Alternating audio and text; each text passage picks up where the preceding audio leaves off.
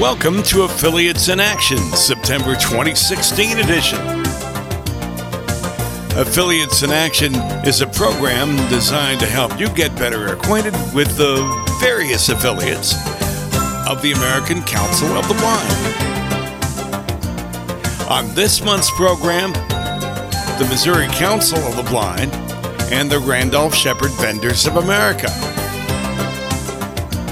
Representing the Missouri Council of the Blind, President Denny Huff. And from R S V A, we have Dan Sipple, the president of the organization, as well as second vice president Artis Bazin. All on Affiliates in Action.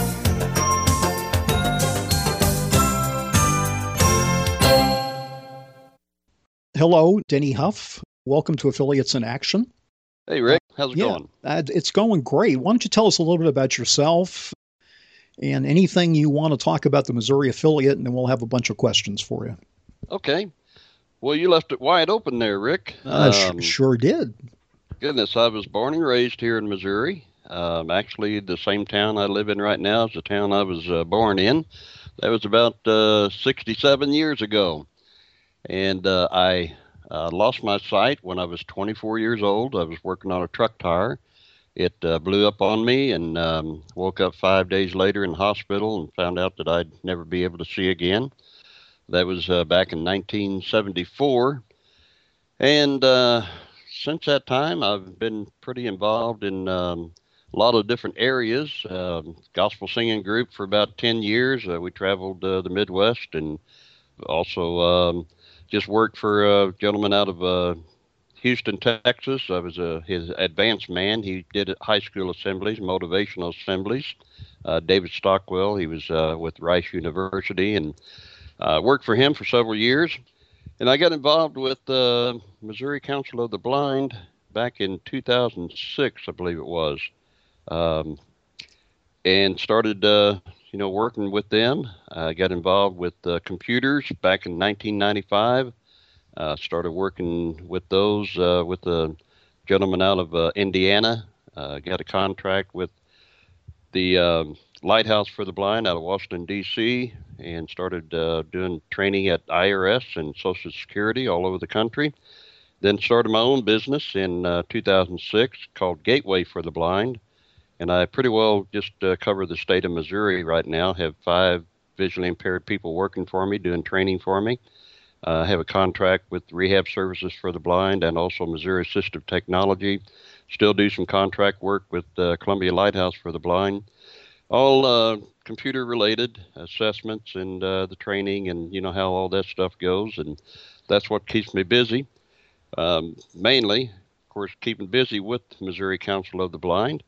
I tell you, it's uh, a great organization. I'm proud to be a part of it. Um, I was elected as president in two thousand eight, uh, served for two terms to twenty twelve, and uh, termed out and ran again in twenty fourteen, and uh, president right now, up for re-election this year, next month actually, and uh, not sure if I'll get it or not, but uh, I'm going to try again for another two years.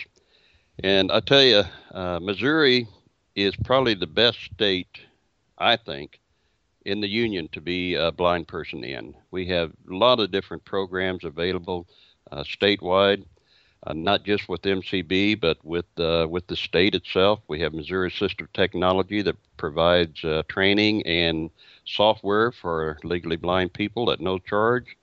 We also have uh, the Blind Pension, uh, which is a monthly Uh, stipend that uh, legally blind qualified people get.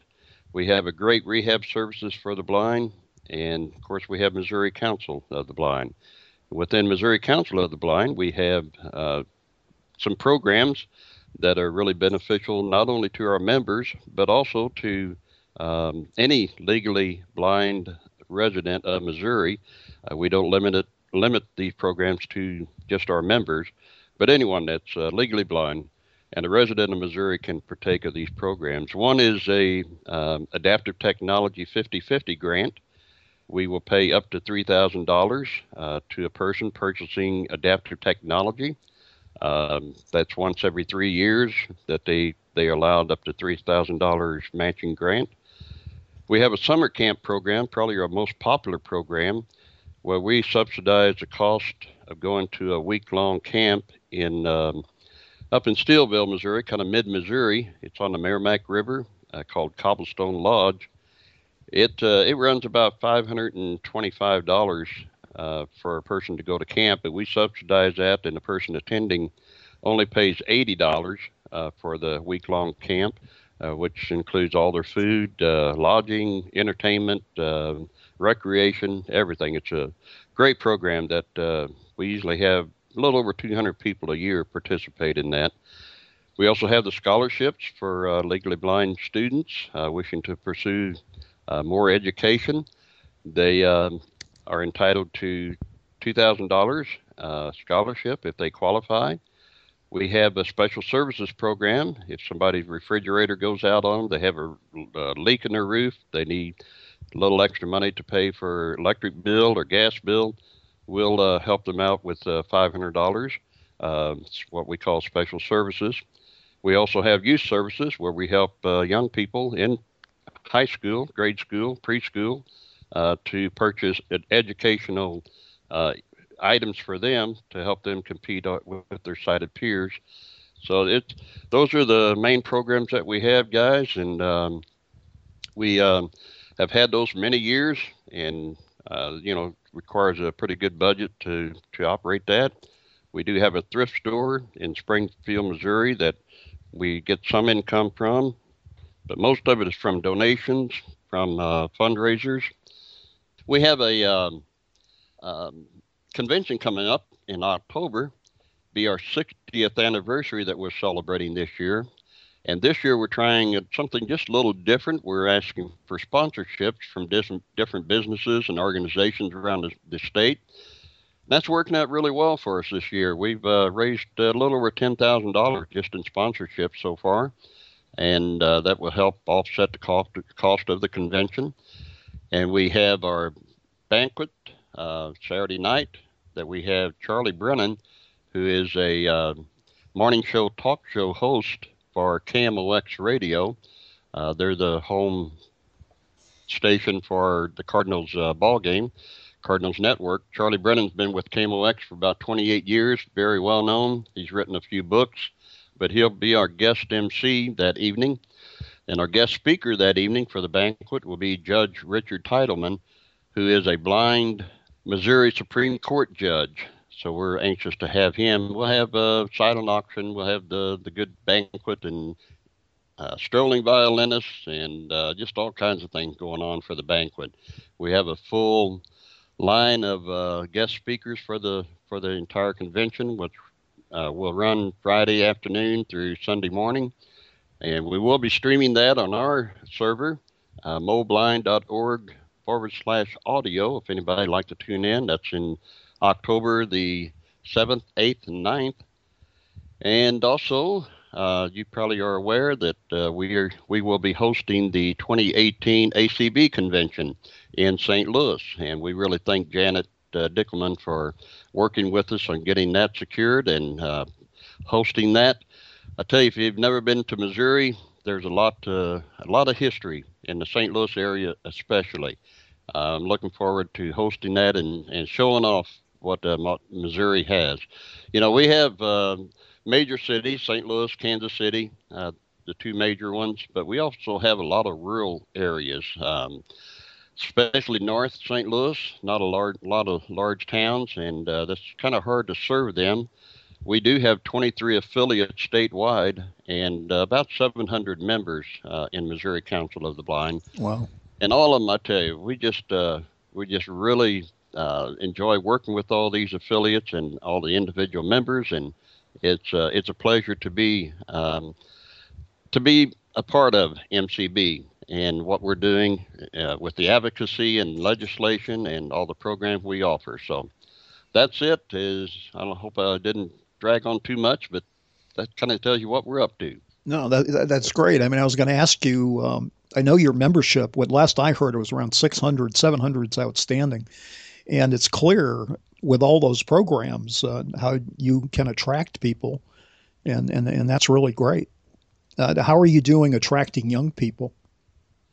that is something that we're working on. I just approached uh, Naomi Sewell um, last week. I don't, she used to be on the A C B board. Um, she's going to head up a um, committee on a convention that we're going to have just for young people next year. Uh, we've set aside uh, several thousand dollars in our budget to, to do this. She'll be working with other organizations. And, Rick, that's one thing that we try to do at M C B is work with other organizations around the state, uh, like-minded organizations. We have Saint Louis Lighthouse for the Blind, uh, Alpha Point out of Kansas City, Mind's Eye Radio, which is the um, uh, talking book radio, I guess you would call it, out of, uh, they're in Illinois, actually, but they serve the Saint Louis area. And then the Kansas Audio Network out of um, uh, Kansas City, Kansas, they serve the Kansas City, Missouri area. Uh, Saint Louis Society for the Blind, and many other organizations that we collaborate with on many different activities. And the youth activity is not going to be any different. We'll, we'll incorporate all of those organizations together to, and of course, the main emphasis for us will be promoting M C B and uh, providing services for them that, uh, for the young people. We'll probably go with uh, like fifteen to twenty-five years old, and uh, we're, we're bringing in some young people now, uh, but like most organizations, the average age for M C B is probably about sixty. So, you know, I I feel like I'm one of the younger guys in M C B. Well, you have to convince younger people, first of all, uh, that that they need you. And not only do you need them, but they need you as well. And I know uh, when I was really young, that was a really hard sell. And as time went on, it became an easier sell. Well, I think a lot of times young people don't realize what they have today here in Missouri is because of the work that M C B, the forerunners of M C B, has done, like Alpha Mur- um, Alma Murphy and, um, oh, I can't think of the other lady's name, uh, but you all know who I'm talking about probably. And, uh, you know, they did a lot of work to have what we have today. And these young people need to realize that advocating for the blind, Uh, we didn't get these things just because uh, the the legislators felt sorry for us and just gave it to us. We had to we had to fight for a lot of this stuff. So uh, it it is important, Rick, that uh, they understand what we're for and what we're about. And advocation is one of the primary things that we do every year. Yeah, certainly everything that we're able to achieve with ad- advocacy, if we don't continue to uh, pursue things, I mean, they're very um, – Uh, they have a tendency of going away if we if we fall asleep at the wheel. So uh, it's not a static process by any stretch of the imagination. W- what are some of the big legislative issues you're dealing with in Missouri at the moment? Well, at the moment, um, we're trying to have it where um, if a young person puts on their um, report that they need Braille, that that Braille will be provided to them by the schools, whether it be Uh, you know, Missouri School for the Blind. Of course, they do that anyway, but a lot of young people are mainstreaming now, and their schools just don't provide for them what they need. And uh, Braille is very important for any blind person to to learn, but especially for these young people. And they think they don't need it, but uh, they do. I mean, if you don't know Braille, you're essentially illiterate. And we want uh, these teachers and schools to know that if they want Braille, they need to be provided Braille. That's one of the issues that we uh, are fighting for. And uh, also the uh, voting machines, accessible voting machines. We have those during the federal election, but not all precincts provide them at local elections. And we want that to be mandatory uh, throughout the state, that uh, all precincts do provide the um, accessible voting machines in local and uh, state and federal elections. Um, that's those are the main ones I can think of right now, Rick. I know there'll be some other ones that will be coming up this uh, this next uh, term, but uh, I don't know for sure what they'll be. Well, you know what? Even if you, even if you don't know, somebody else will be able to figure something out. That, oh, I'm sure. To deal with. You know, a few years ago, uh, I mentioned the blind pension earlier. Um, some of the legislators decided that uh, the blind pension recipients didn't need the um, the medical coverage that comes with that, and they tried to take that away from us. I believe back in two thousand twelve. Chris Gray, uh, I guess you guys know Chris Gray, who is our executive director, uh, former president of A C B, and he and I and uh, many of the other organizations around the state really went to work, and uh, we got Charlie Brennan, uh, who I mentioned earlier as a talk show host for K M O X Radio. Uh, he got on our side and fought for us, and uh, we we defeated the legislators uh, with uh, them taking out the medical coverage. So you can get together, band together, and join together and fight and uh, actually accomplish something if you really put your mind to it. So I, I encourage any state that has an issue uh, for the blind, if you'll work together with other organizations, other like-minded organizations, and get somebody powerful on your side, uh, boy, you can accomplish a lot. You really can. Denny, what presence does M C B have at the national level? Uh, we do have uh, sub-members that are um, serve on committees. Chip Haley, who is, uh, I believe he serves with Denise Coley on the uh, awards committee, and uh, Deanna Noriega serves on a on a committee or two. Um, I'm not sure about uh, um, Mountie. Um, I can't think of her first name right now. I I dated a girl in high school, last name Mountie, and her name keeps coming up. That was a long time ago. What's but, it, uh, it about you? Yeah. Um, anyway, um, and uh, of course Peter um, with the arts and entertainment. Oh, Peter Altschul, um, sure. sure. Yeah, yeah. Um, and I know there's some others probably that uh, that serve on uh, committees, different committees, but uh, those in the are, the are the ones. And of course, we participate every year in the Uh, Um, legislation and president's seminar in, in February. Uh, we always send representatives there to, to work with A C B on that level. You know, we're always willing to work with A C B in whatever way we can. We did participate in the Pizza Hut fundraising that they had in black, back in May, I believe it was. Uh, we're always willing to work with them in any way we can. They just need to let us know what we need to do, and uh, we'll be glad to do it. Um. I was uh, going to ask uh, basically about uh, about people in uh, Missouri who aren't involved in your organization, in M C B. How do folks in the state who'd like to be a part of M C B, how do they get to you so they can either join or get more information about your affiliate? Well, there's several ways they could. Um, they could go to our webpage, uh, which is moblind dot org, M O B L I N D dot org. Uh, they can go there. They can look us up on Facebook, which is uh, Missouri Blind. Um, we all, we're also on Twitter. And um, I believe, I forget what that address is, but uh, Missouri Blind will probably get that also on Twitter. Um, they could give us a call at the um, office. Um Or they can call me. My toll-free number is eight five five, eight three two, seven one seven two. They can email me, d huff at moblind dot org. Um, those are some of the ways that they can. They can come to our convention next month, which will be at the uh, Sheraton Westport Chalet in Saint Louis. Um, again, that's uh, October the seventh, eighth, and ninth. And we'll have uh, a lot of vendors there that they can go by and look at uh, their equipment, and a lot of guest speakers from different organizations coming in. If they want to get involved with M C B, that's a good place to start, is at our convention.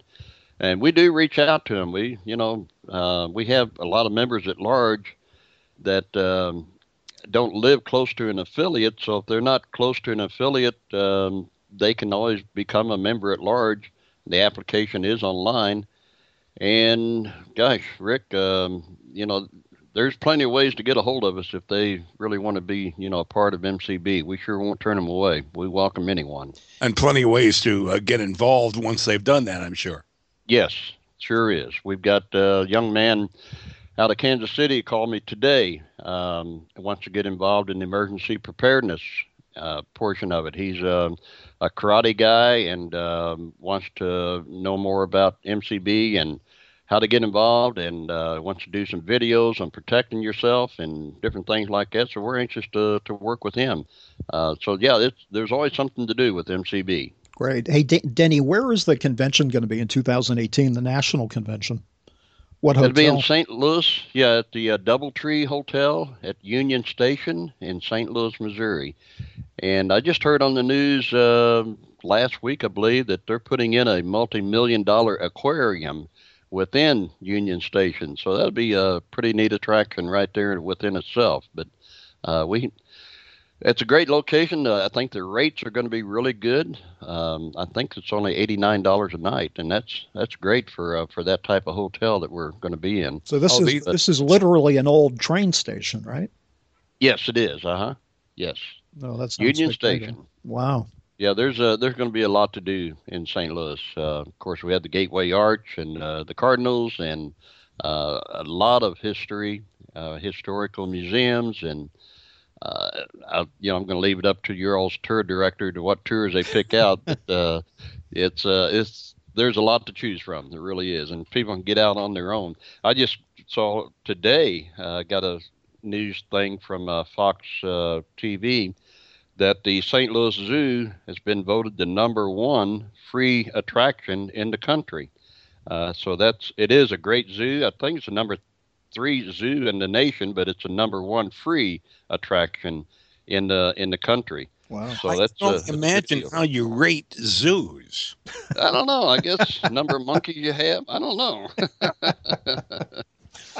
They do have uh, quite a. Quite a nice zoo for, you know, for no admission charge. Uh, it's a very, very nice zoo.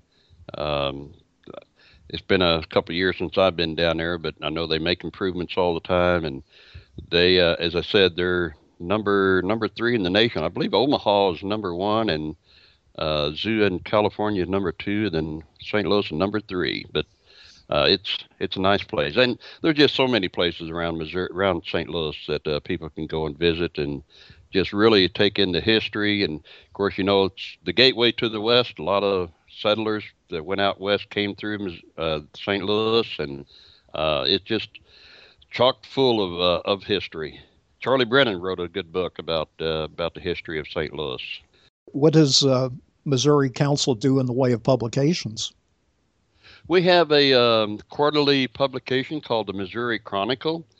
And just, uh, just last year, Well, actually, this year, I believe, uh, March, uh, was our first publication that we put out on uh, DAISY format. Uh, we have a cartridge that people can subscribe to. Uh, we send them a cartridge every three months with the Missouri Chronicle on it. And uh, it's, uh, it's we've got a reader from Mind's Eye Radio that records it. Professional guy, does a great job. And uh, it's, uh, it's our... Um, Our publication, the Missouri Chronicle. James uh, Hollins is our editor, and has been for several years, and does a good job with it, and a lot of lot of good articles. And John Wiedlick has that lower left-hand drawer with a lot of good information about uh, you know technology and just different things available to the blind. And so it's a it's a good publication, and people can get that online too. They can go to moblind dot org, uh, go to the Chronicle, and they can download that DAISY uh, format. Right directly to their iPhone or to their computer, and uh, listen to it online. That's great. Denny, is there anything else that uh, you'd like to tell our listeners about uh, Mo Blind? Again, I'm I'm just so proud to be a part of it. Uh, it's a great organization. It's a great organization to be involved with A C B, and uh, we we look forward to to serving a lot more blind people around the state and around the country. Well, hey, Denny, thank you so much. This has been uh, hey, such a pleasure guys. to have you. It's been very informative. And uh, we, uh, I, I don't know uh, for our listeners, but I certainly look forward to that convention in two thousand eighteen. I, I happened to be um, at the board meeting uh, a couple years ago when the uh, that hotel actually made their presentation. They sent a recording in about, about the hotel um, uh-huh. for their sales presentation. And man, oh, man, that place sounds really cool. Yeah, so, it is. It's a nice place. Not so very nice facility. Put an aquarium uh, in there, and my God, good stuff. Yeah, and I think they're supposed to put a roller coaster in there too. I'm not sure, but there uh, you go. They oh, talked even, about that. But even the, even, uh, the aquarium be ready by twenty eighteen. That's for sure, though. Yeah, even better with the roller coaster. Yeah. Okay, Denny. Thank you, guys. Rick and I also recently had the privilege of interviewing two folks from the Randolph Shepherd Vendors of America, President Dan Sipple and Second Vice President Artis Bazin. Here is that interview on Affiliates in Action. We have Dan Sipple, the president of R S V A, on the phone, along with Artis Bazin, and we'll let Artis introduce herself here in a minute. Dan, why don't you uh, tell us a little bit about yourself and a little, a little bit about R S V A? Yeah, I'm uh, from Eau Claire, Wisconsin. It's uh, up in west central Wisconsin, just uh, about ninety miles uh, east of Minneapolis, Saint Paul. And I run a, a vending route in Eau Claire. I have one hundred one vending machines out. Um, and through the Randolph Shepherd program. And I I am president of the Randolph Shepherd Vendors of America, R S V A, and our organization that advocates for the Randolph Shepherd vendors. Um, I'm involved in um, our uh, local Kiwanis Club, past president, soon to be president, again president, and I'm involved in Wisconsin Council of Blind and Visually Impaired and stuff. Um, primarily advocacy roles and um, you know, securing legislation uh, for blindness issues overall. As you know, the Randolph Shepherd program has been in effect since nineteen forty-three under federal law, and it's just a marvelous opportunity for blind and visually impaired people to own their own business with the assistance of the, the federal and the state governments, and the priority we have for food service in all federal buildings and in most states, uh, state, state buildings. And it's just a fantastic opportunity to be an entrepreneur without a lot of um, personal investment, uh, monetary investment, uh, which would you know put your family at risk. Artis, why don't you tell us a little bit about yourself and your your history with R S V A and uh, how you're involved with R S V A at the moment? I started in the Randolph Shepherd program a long time ago. I was a vendor for over twenty-five years.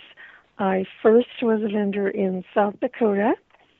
Then I moved to Iowa and had five locations in Iowa. Well, actually, four locations in Iowa, um, three locations in South Dakota before I moved. I got out of the program when I moved to California in nineteen ninety-nine. Uh, while I was in, a vendor, I went back to college and got my master's in education. And I had trained people while I was a vendor in the vending program and also done speaking for lots of different groups, Uh, particularly schools and Christian groups. So after I got my master's, I felt I could help R S V A just as much by working with business people to help them improve. So I stayed in R S V A because I think it's a wonderful program, uh, particularly for uh, people when they start out. They don't really know what they want to do for a job, and it's really hard for a blind person to get into the job market. It's not an easy way to go. You have to be willing to work. Most vending facilities, particularly startups, you're spending, you know, ten, twelve-hour days to get things going. And once you're a good vendor, you sometimes can get a location that will require less hours, or you can get a large enough location that you can have people working under you so you can take the time off you wish. So it's an incredible program. My facilities ranged from a snack bar, one person, to working at the Capitol building in Pierce, South Dakota, where I had thirteen employees. Uh, my final location was in Cedar Rapids, Iowa, at a post office where at its best time, I had fifty-seven vending machines in thirteen different buildings.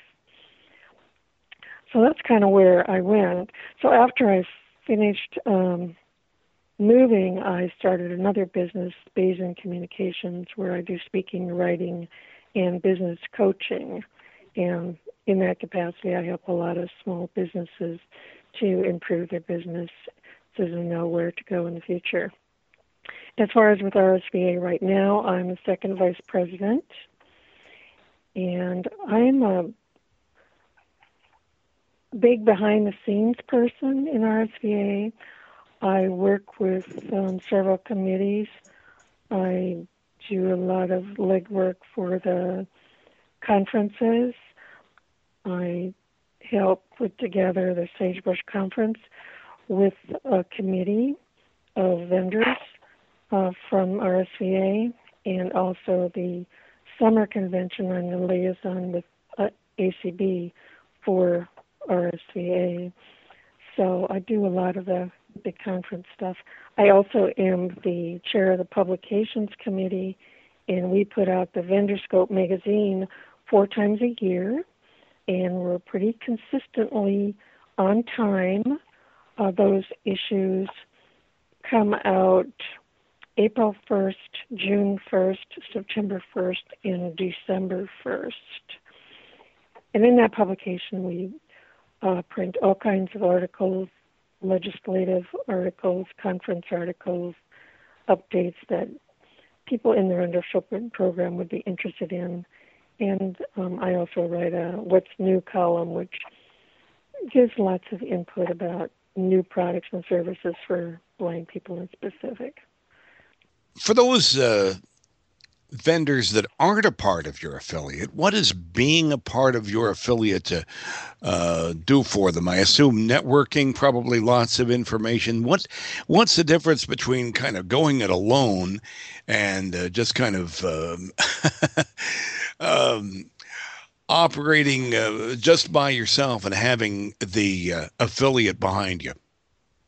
My answer to that would be um, I've been in program uh, over seventeen years now, and prior to that, I was a, a state employee. I was consumer fraud investigator, workout crime investigator, state of Wisconsin, and I got into the program as my third time they offered me a lifetime. They offered me right out of high school, and um, then when I retired from the state because of my loss of vision, and having worked with business people most of my life, I had a, somewhat of an understanding of business, but re- never really thought about the food service or the vending side of things.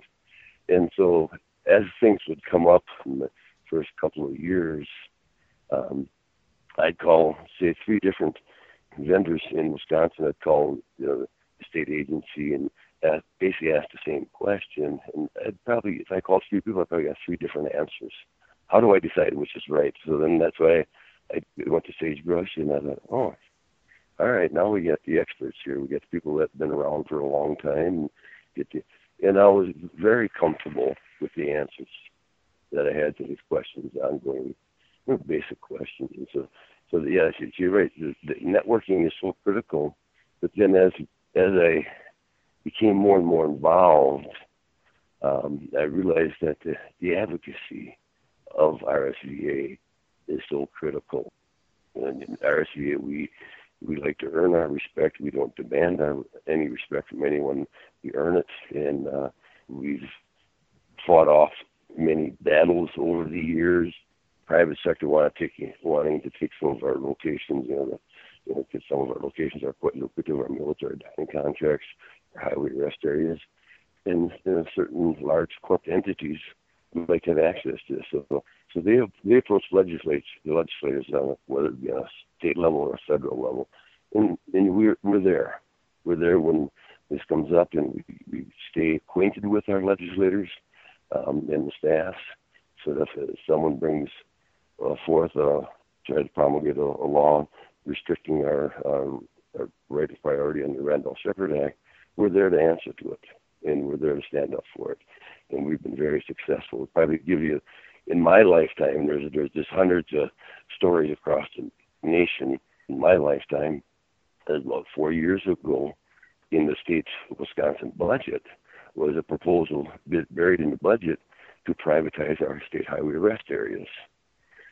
and we didn't learn about it until the eleventh hour. Because it was buried in the budget and there was no fiscal note attached to it, so it didn't draw anyone's attention. And uh, our lobbyist, Gary Goyke, said, hey, Dan, you know, the, the administration wants to take over, you know, privatize the highway rest area, which employs a lot, a lot of blind vendors across the country, not only in Wisconsin. There's a process, and most states have a process where they have um, a joint finance committee, and they have a go around the state holding hearings on the proposed budget that the governor brings forth. And so I went and testified, and basically all you get is two minutes to testify, so you got to choose your words very carefully. And um, and what testified at, at the eighth hearing, because we didn't find out about it until the sixth hearing was in process. The very next day, the governor withdrew that proposal out of the budget. Yeah, Dan, R S V A, by the way, is known as putting on one hell of a party. Um, your presence was very definitely felt at the convention this year. You know, there were signs everywhere to the R S V A suite, go here, go there. Um, but, uh, uh, but uh, you know, all that's great. Uh, we know that uh, from a national uh, standpoint, you guys contribute a lot. Um, I, I know you're Uh, your money finds its way into into various various coffers within uh, A C B National, and that's great. Um, want to uh, express my condolences uh, for the loss of Philo too. Um, I know he was a very very important member uh, of um, R S V A, and had a lot to do with Sagebrush. But I know he contributed a lot more than that to the, to the vendors and everything. You mentioned Sagebrush a little bit. Could you talk to us a little bit about Philo and, and Sagebrush, if you would, please? Yeah, Philo, too, um, we're still in, in the mourning stage with the Philo. I mean, we did, uh, we probably never will get over the loss of Philo. He's uh, just a fantastic man. Um, you know, if there's something needs to be done, he's a very busy man, but, you know, the old saying, if you need something done, go to a busy man, go to a busy person and to get it done. That was probably described Philo, that if you need something done, asked to get done uh, one way or another. He um, was a you know, fantastic negotiator. Uh, he knew the right avenues to approach things and take care. And he stepped up um, with his abilities, but also with his resources, because he runs um, the airport uh, concessions in Honolulu Airport in Hawaii. And uh, so he had the financial resources to, to help out, and he was not afraid to use those financial resources. He's very generous in uh, when something, as you know, as you know, advocacy uh, costs money. Philo was always there for us, and we said, "Yeah, we need to do that. Let's get it done. Whatever you need, I'll take care of it." We'll never get over the loss of Philo. Uh, he was a very courageous man. He had fought off, um, you know, cancer for quite a number of years, and he never gave up hope. Right to the very last breath. Uh, and so uh, just at this coming Sagebrush, which we always, uh, we've been holding in Las Vegas um, for the last twenty years or so, and, and we've been at the Golden Nugget downtown hotel. It's a four and a half star facility, rated facility. We've been there for the last uh, eight or nine years. The staff just adores Philo because he was there to help them all too, and helping their staff worked. He educated them very well, blindness issues and what, you know, what we like and what we dislike. And uh, he's just, he's a, a, a, I can just see when we come back to the Golden Nugget in Las Vegas in February, you know, we miss him dearly now, but it's going to re- really be felt this February because it'll be the first Sagebrush without Philo. We even uh, named our slot tournament now the Philo two slot tournament, because he, it was his idea that created having a fundraiser as a slot tournament with the Golden Nugget, and he was the one that negotiated it with the Golden Nugget for us to have it.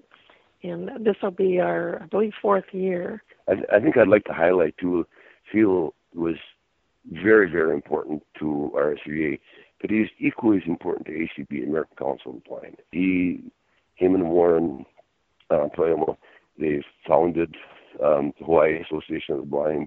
They kept their, their hands full. They they were busy.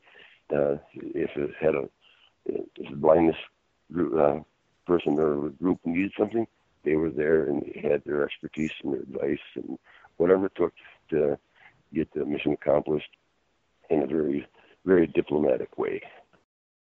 One question I have is, And and I'm sure both of you will have uh, well, maybe even different perspectives on this question, and that is, how has the situation for vending stand operators changed since you began in the field?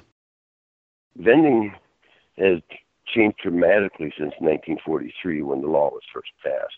At that time, it was primarily newspaper stands and uh, then and snack bars, and that evolved um, into, as vending machines became part of the scene, we got involved in vending.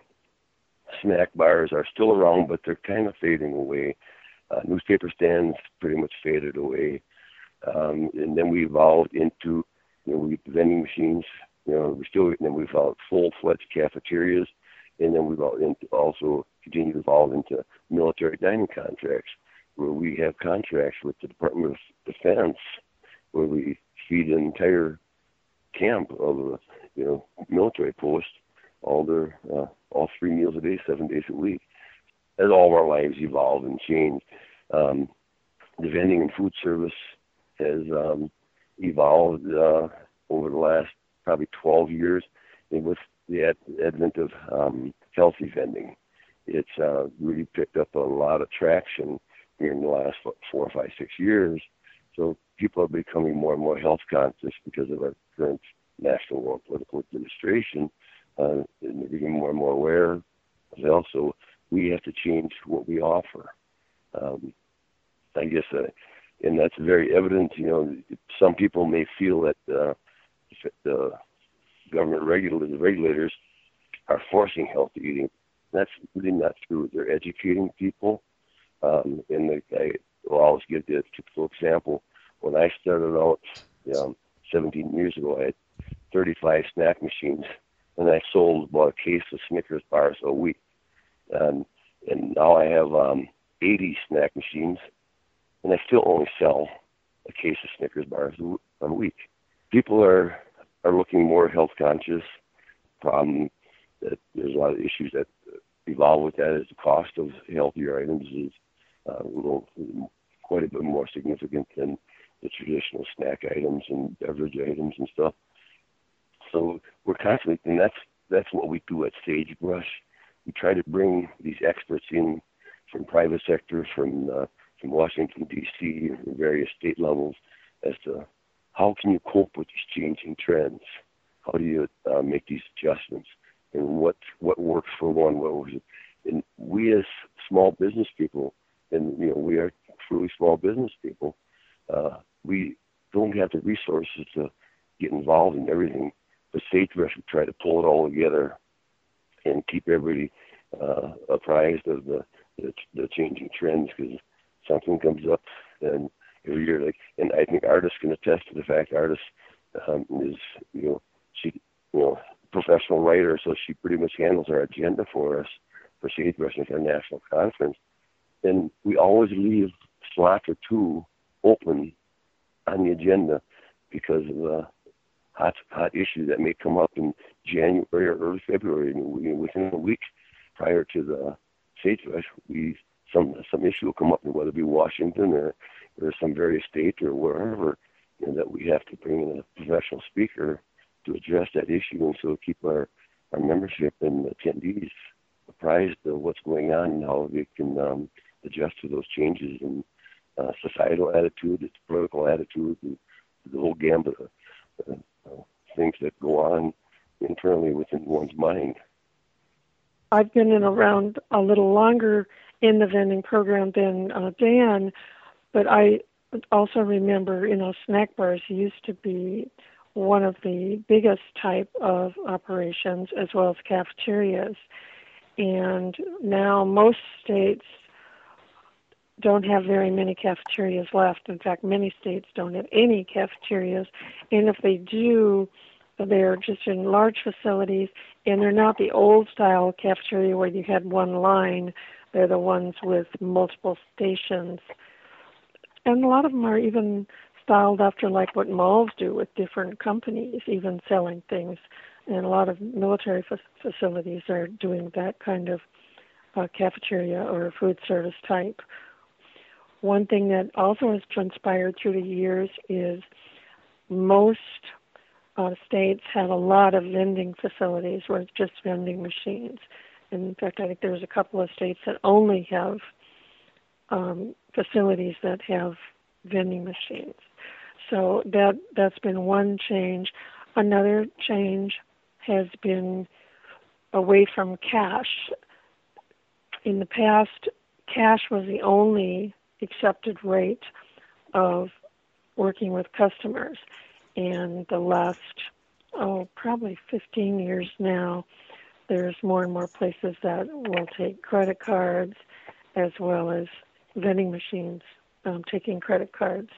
That's why it's really vital for us to have a lot of education both at the summer convention and the Sagebrush Conference, because things are ever-changing, and the only way a person is going to stay in business is if they keep up with the changes and priorities.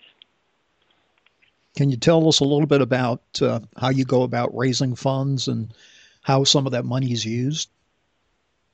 We have um, a bingo hall in New Orleans, Louisiana, uh, run by uh, one of our members, long-standing members, Jerry Canderdale. And this bingo hall uh, really provides the funds for us to uh, to do this advocacy work. But we also um, do arrange um, uh, national accounts where we'll uh, secure rebates from various manufacturers, uh, and we uh, share those rebates, or the members share their rebates with, with R S V A uh, and, uh, as they buy their products uh, for the cafeteria or for the vending, the vending location. Um, but uh, the main steward is our bingo hall, uh, and it's, you know, to, I would like to see personally a lot more A C B affiliates and even R C A affiliates um, launch more bingo halls around the country. Granted, bingo halls uh, are gaming situations, and they're regulated by, not only by the federal um, government and regulation in, in a very strict way, but a lot of states uh, augment those federal regulations and put more restrictions on. You know, if we can do it, why can't other affiliates do it? Why can't then, uh, another group of blind people get involved in, um, you know, um, a stable, stable income source? The rebates are great, but the, the, the stability of them isn't as good as what our bingo hall is, because we can project that uh, a little better. And we, you know, I was just at um, the Blinded Veterans Association, a very, very powerful and influential um, blindness group. All blind veterans had their national conference in Milwaukee, Wisconsin, here two weeks ago, and R S V A sponsor was one of the sponsors. So we were there, and we did our usual. We got people together. We became acquainted with people. There's like twelve or fifteen uh, federal and state legislators there. So, I mean, we couldn't pass up an opportunity like that to, to network with, with our um, congressional leaders. One of the things that we have is we have a, um, quite a few members who on an ongoing basis do the M M M program, which is, you know, the member support program through A C B. And so half of those funds then go to R S V A and half go to A C B. We also have a lot of people who have life memberships. You can get a president's life membership in R S V A for one thousand dollars and get recognition at the convention and a plaque. But you can also get a lower-cost life membership for two hundred dollars. We also have, at Sagebrush, the last few years we've had our slot tournament. All the proceeds from what we get from that go to R S V A, because the hotel actually donates the prizes. So we don't have to provide the prizes for that. So that's a fundraiser. Um, we also do raffles at both the Sagebrush and the National Convention, um, a fifty-fifty raffle. And then at the National Convention, we also do a couple other fundraisers. We have Uh, typically done a either comedy night and uh, karaoke, or some other con- combination of event. We've gone to having a night that we go to a casino in the area and then we provide the bus and go there, and people can go, and that's a fundraiser. Dan, I got a real kick out of your email. You said you couldn't do it tonight because you're going to prison. Right. so, so I, I, I take it you've got some vending machines in the in the local prison. Yeah, um, I actually have two prisons, and one um, with fifteen fifty inmates, and another with four hundred fifty inmates. It's easy to to service the prisons. We in Wisconsin, because we have a mini Randolph Shepherd Act, and most states have mini Randolph Shepherd Act, and so we have a right to priority, first right refusal in all state the prisons, along with the federal prisons. And um, when these visitors come in, you know, they're there to visit with their family or friends who are incarcerated. And uh, prison food is generally, generally very, very bland because of all the dietary needs of the inmates. So we bring something in with a little spice and flavor to it, and they can't get enough of it. And and you have a cap uh, so, and you have a captive audience. Exactly, we got a, a totally captive audience. So that's just one of the that's just one of the many opportunities. What's going on with the D O D? Okay, um, the Department of Defense. Uh, we we have um, a military dining contract where we serve uh, do the food service for the troops on most military bases. The D O D would um, like to uh, ignore, uh, be blunt about ignore the Randolph Shepherd priority. And so they, the Randolph Shepherd Act is a federal statute. And so D O D, through rulemaking process, is trying to subrogate or abrogate the um, Randolph Shepherd Act. Well, as you know, Ministry of Code cannot override stat, uh, federal statute. And so D O D's proposed, put out this proposed rulemaking. So you, we got together, R S V got together with the leadership in A C B, and we wrote our comments saying, hey, this, this is contrary to federal law. But then we went um, also to the Blinded Veterans Association, and they wrote a, a, a similar, you know, uh, comments uh, opposing the rule and pointing out why the Department of Defense rulemaking is contrary to law and how it would damage the lives uh, and livelihood of uh, blind, blind, blind individuals and their families. And we employ a lot of people, and we employ a lot of other disabilities, but we also we create a lot of other jobs around the country, and this would have a serious impact on the entire disability community, let alone the blindness community. So we're really glad to see A C P partner with us on the on the comments of D O D, and then um, with the help of a good friend of mine here, the state blinded, uh, the state association blind vendors, blind veteran, you know, and, and, met, and now we all know Melanie Brunson, who is the legislative liaison for uh, P T A right now. She wrote a comment, so it, it was just a marvelous partnership between R S V A, A C B, and B V A, and uh, we won't know the outcome of it. You know, um, D O D's been fighting this Randolph Shepherd Act uh, for a long time, and we doubt that they're going to go away just that quickly. But I think uh, the papers that were submitted to them, and we're sharing with our legislators now, and we're sharing with the U S Department of Education and whoever we can out there to get the word out there that um, D O D is trying to ignore federal statutes. Uh, and that that. battle's been going on. Uh, it'll not likely to subside here uh, in the near future, but we never know. We just have to keep trying, and that's the, the value of belonging to R S V A and to A C B. And if you're blind, if you're veteran, you know, as you know, many blind people don't have the privilege or the honor of being a veteran, uh, and so it's important that we work closely with them and that they work closely with us on all these issues. And I picture that there are people listening who may be young folks, newly blind folks, who may be thinking about, well, I wonder if this whole vending stand thing is is for me. Is it is it really what I ought to be doing? What, uh, what does it take to do this? And uh, so my question is, what kind of guidance do you offer to those people, and how do people reach you? We need the younger generation to take our places. Um, and none of us are going to say we're not going to get any younger.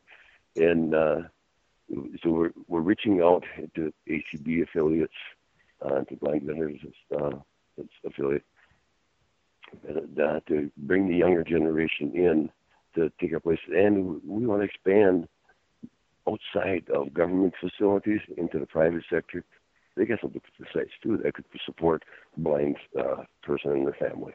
So why don't we expand? We've, we've got the experience. We've got the network set up, you know, through A C P and R C A and Sagebrush, where we can train people. And there's minimal, minimal financial investment. On their website, we have a list of our board of directors, and people can contact anyone on the board of directors to ask about uh, the Randolph Shepherd program. Also, they can check out the uh, Randolph Shepherd website. We have it's under randolph shepherd dot org or r s v a dot biz.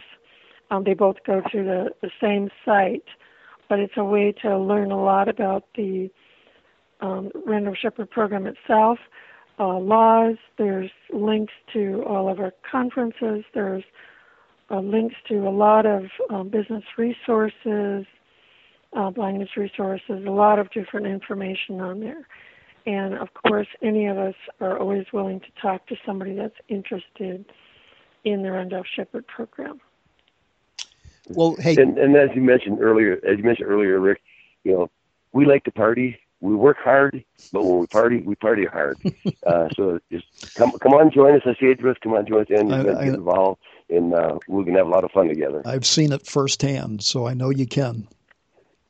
I've seen it firsthand. And of so. course, we're gonna we're yeah. gonna want A C B Radio, obviously, to do our streaming again this coming year. Oh, there you go. So people can listen to a lot of the things if they're calling, you know, call in from home onto um, A C B Radio and find out information if they can't afford to attend in person.